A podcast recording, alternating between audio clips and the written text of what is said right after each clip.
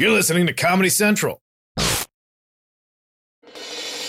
March 20th, 2018. From Comedy Central's World News headquarters in New York, this is The Daily Show with Trevor Noah, Ears Edition.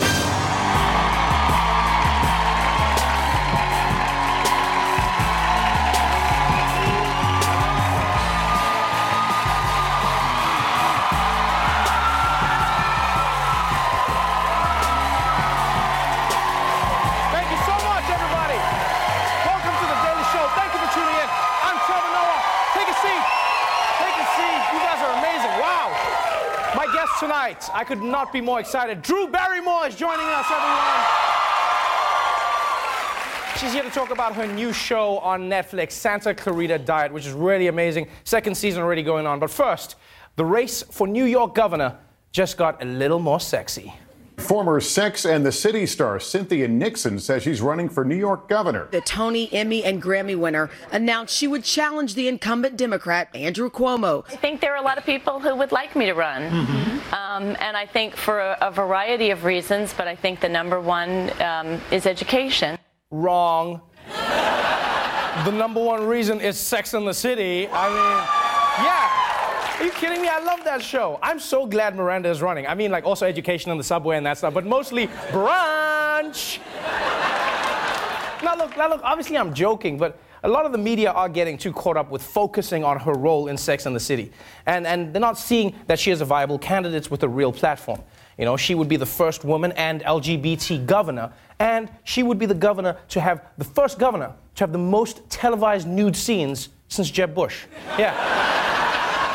That really happened. Please clap. Although I think we can agree, of all the uh, Sex and the City characters, Miranda would probably make the best governor, right? But Samantha would be the most fun governor. Yeah. Because she'd always make it sexual, you know? She'd be like, I'm gonna get behind our firefighters, or under them, or on top of them, wherever I'm needed. And I bet she would always make sure that the trains were on time, but it would probably be a different kind of train. You know how she thinks. You know. Okay, actually, you know what? Yeah, Samantha for governor. Samantha for governor. But let's move on to our main story opioid addiction. It's a nationwide epidemic, and luckily for the opioids, Donald Trump is on the case. President Trump is talking tough on the opioid crisis. On Monday in New Hampshire, one of the states hardest hit by addiction, he unveiled a plan to combat that nationwide epidemic. The president flew to New Hampshire to make his announcement, a state he once called a drug infested den. Wow, a drug infested den? Trump is the only person who will help people while insulting them. Like, you never saw Jesus in the Bible being like, let's give a hand to this poor leper, because the one he had fell off. Oh, oh, you get it? No, no, I'm gonna heal you. I'm gonna heal you, but that was funny. That was funny. That was, come on, that was funny. All right, any blind people here? The blind guy's like, shh, don't tell him I'm here. I don't wanna get roasted. Now, because the opioid crisis is one that's been close to Trump's heart for a long time, the president did lay out some good proposals, right? For instance, allowing Medicaid to pay for residential rehab, uh, encouraging production of less addictive painkillers, and more accountability for pharmaceutical companies. And you can tell from his tone that he's not messing around. Whether you are a dealer or doctor or trafficker or a manufacturer, if you break the law and illegally peddle these deadly poisons, we will find you, we will arrest you, and we will hold you accountable. Wow, we will find you, arrest you, and hold you accountable. You know he's taking this seriously because he's talking about drugs like they're Hillary. Now, now, before you get carried away saying, wow, Donald has really turned into a reasonable president, don't forget, he may know how to act presidential, but underneath it all, he's still Trump. President Trump has revealed his long awaited plan to combat the country's deadly opioid epidemic. And among the tougher measures proposed, giving drug traffickers the death penalty. The ultimate penalty has to be the death penalty. Now, maybe our country's not ready for that. It's possible. It's possible that our country's not ready for that. And I can understand it, maybe. Although personally, I can't understand that. You know, one of my favorite things about Trump is that he has inner monologues out loud. Yeah, it's like America elected Gollum as president. We must have the death penalty. We can't have it. The country is not ready. We are ready. Insane. At least, at least we know that even if no one runs against Trump in 2020, the debates are still going to be great. It's just him and himself. And now, look, the truth is, I can see why Trump thinks killing drug dealers will solve the opioid crisis, right? It's the same way he thought getting rid of Comey would make the whole Russia thing go away. But it turns out it's a lot more complicated, right? Today's epidemic is complicated in many ways because, okay, fine, let's say you, you kill all the drug dealers, right? You know, the, the bad drug dealers, the bad man dealing drugs on the corner, right? In this opioid crisis, that's hardly the only kind of person involved. So, do you also kill doctors who overprescribe painkillers? Do you kill family members who buy opioids for their addicted loved ones? Uh, do you kill the people who sell drugs to pay for their own addiction? Or do you, you know what? This is complicated. I guess just give everybody the death penalty. I understand it now. I get it. And here's the thing I'm not saying all of Trump's plans are bad. It's just that some of his drug fighting ideas seem to come straight out of the 80s, like this. This has been something that I've been very strongly in favor of. Spending a lot of money on great commercials showing how bad it is. So that kids seeing those commercials during the right shows on television or wherever, the internet, when they see these commercials, say, I, I don't want any part of it. That's the least expensive thing we can do, where you scare them from ending up like the people in the commercials. And we'll make them very, very bad commercials. Poor Trump. He tried so hard to think of a different word. And then he just gave up. Very, very bad commercials. Now, look, again, I see why Trump thinks that this idea makes sense. I mean, if the President of the United States believes everything he sees on TV, then why wouldn't teenagers? But don't forget, America has spent a lot of money on these ad campaigns before. Right? All through the 80s and 90s, you couldn't watch TV without seeing one of these. Joey, I got some stuff you just gotta try. What is it? Pot. You know, marijuana. Oh, well, I don't know. What, chicken? I'm not chicken. You're a turkey. Okay, those commercials were very, very bad. and, and here's the thing they weren't just corny, right? Studies have shown that those commercials didn't actually work. Remember those commercials that were supposed to stop you from smoking pot? The National Institutes of Health say it may have done the opposite. According to a study of 12 and a half to 18 year olds from 1999 to 2004, ad campaigns were, quote, unlikely to have favorable effects on youths. Even more, some rounds of the study proved watching more commercials actually predicted teens would be more inclined to use drugs. That's right, believe it or not, drug commercials might make teens more likely to use drugs.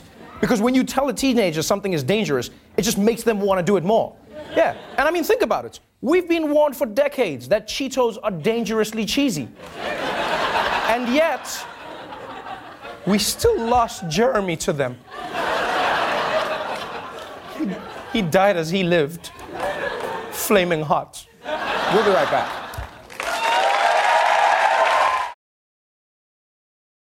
Welcome back to the Daily Show. My guest tonight is an actor, producer, director, and entrepreneur who executive produces and stars in the Netflix series Santa Clarita Diets. Please welcome Drew Barrymore.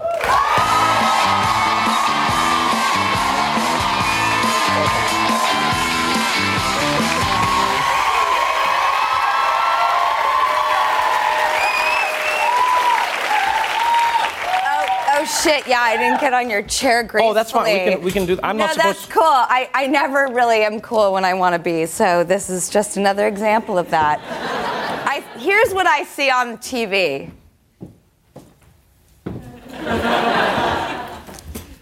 Oh, we're just gonna cut that in. That's what we're gonna do. Perfect. Yeah, we're just gonna edit that in. I'm like the moron who gets my heel and stuff caught, and I'm just not cool. Wait, so is that not a character you've been playing in every movie? No. Because that's what people love about you. Oh, you go no, like, you can't act that shit, man. that, that takes like life experience. uh, welcome to the show. Thanks. I, I've been a fan of yours for a long time. Uh, I've loved everything that you've done. We've known you as a movie star. I mean, from the age of six, you were acting. But now you've moved into TV. I don't know if we can call it TV because it's on Netflix, but you've got this show. You have a character that lives beyond like an hour and a half. Is this like the long-term relationship version of making a show, whereas before you've just been on Tinder dates? Is that how it feels? Yeah, this is like actually lasting, and that's cool. That's it's like a different show because you you play a uh, a mom and a wife who has also been turned into a zombie. But it's not like the zombie we normally know. This is like a very like yeah, I would know how to act that like like dragging leg, you know, Right. thing. I, I, I mean, I feel like that every morning, but I don't know if I could translate it onto screen. My character, who's so fun and cool, Sheila Hammond, kind of saved my life. Like I was in my 40s and a mom of two, and had given up acting to like, you know, be a stay-at-home mom and. Um, I probably was more like that that like you know raising kids is hard and it's wonderful and it's so rewarding. And then this thing came along and I thought oh this is the worst timing. I I don't want to go back to work but it was the thing she is what all 40 something year old women need which is like a pull it back together. Undead is a metaphor for never being more awake.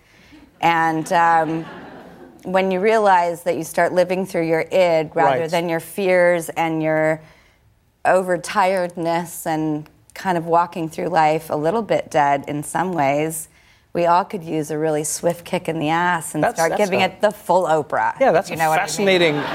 No, I know exactly what you mean. That's a fascinating way to spin it because, because like in many ways, that's what Sheila's doing in this show. The, Yeah. the zombiness in her life has actually made her appreciate life. Well, undead is a metaphor for how alive were you. I mean, the show, Victor Fresco, who created it, talked a lot about also the metaphors of narcissism and, Right.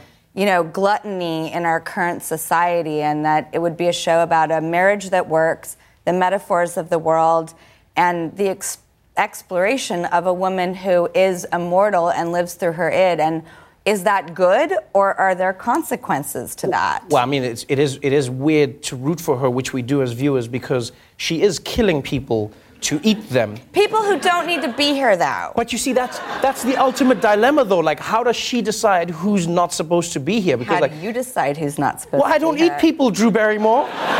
I, I haven't eaten anyone in like Yeah, ten but you years. certainly illuminate your audience every night of who you think is good or bad, in- even in the most metaphorical ways. Yes, but if I ate them, I feel like I would be taking it to the next level. Last night, Trevor ate Donald Trump. That would be a headline that I think many people wouldn't be able to get Uh, over. I think we're all checking our phones every morning waiting for that headline. Please, please, please. I'm on a no carbs diet. So, the um, the story, the story that you tell here is, is really fun and is fascinating. And I mean, it, it is in many ways a metaphor for just like going through a, a you know a feeling or a time in life. You you've done that in many ways. I mean, you started acting so young, Yes. and your life progressed, and then you went from acting into producing, and you opened businesses. I mean, now you, you you're the co-founder of Flower Films. Uh, you have Flower Beauty, which is makeup. Uh, you have uh, Flower Eyewear. And then you have Barrymore Wines. How do you find your zen? When do you when do you pause and go, okay, I, I don't want to turn into a zombie. I just want to breathe. How do you do that Are with all these the- things you're this doing? is the option. Like at night, if we don't do our right thing, we all get the options of turning into zombies. yeah, if you do ten jobs, you can turn into a zombie. That's actually the original zombie story. A lot of people don't know that. That's how zombies started. Interesting. I've been asked like, how do you conquer a lot of dilemmas, but not zombie? Although it is in the show, it's apropos. Yes. But um, no, I, I don't. I don't know how I do anything. Does anyone have objectivity onto themselves? And if so, it might lead into the ego, which I want nothing to do with. Damn. this is just, I, I need some of the weed that we spoke about earlier. Thank you so much for being on the show. This has been amazing having you. Season two of Santa Clarita Diet will be available on Netflix March 23rd. Drew Barrymore, everybody. Thank you so much.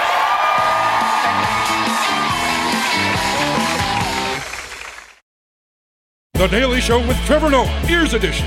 Watch The Daily Show weeknights at 11, 10 Central on Comedy Central and the Comedy Central app. Watch full episodes and videos at thedailyshow.com and follow us on Facebook, Twitter, and Instagram for exclusive content and more. This has been a Comedy Central podcast.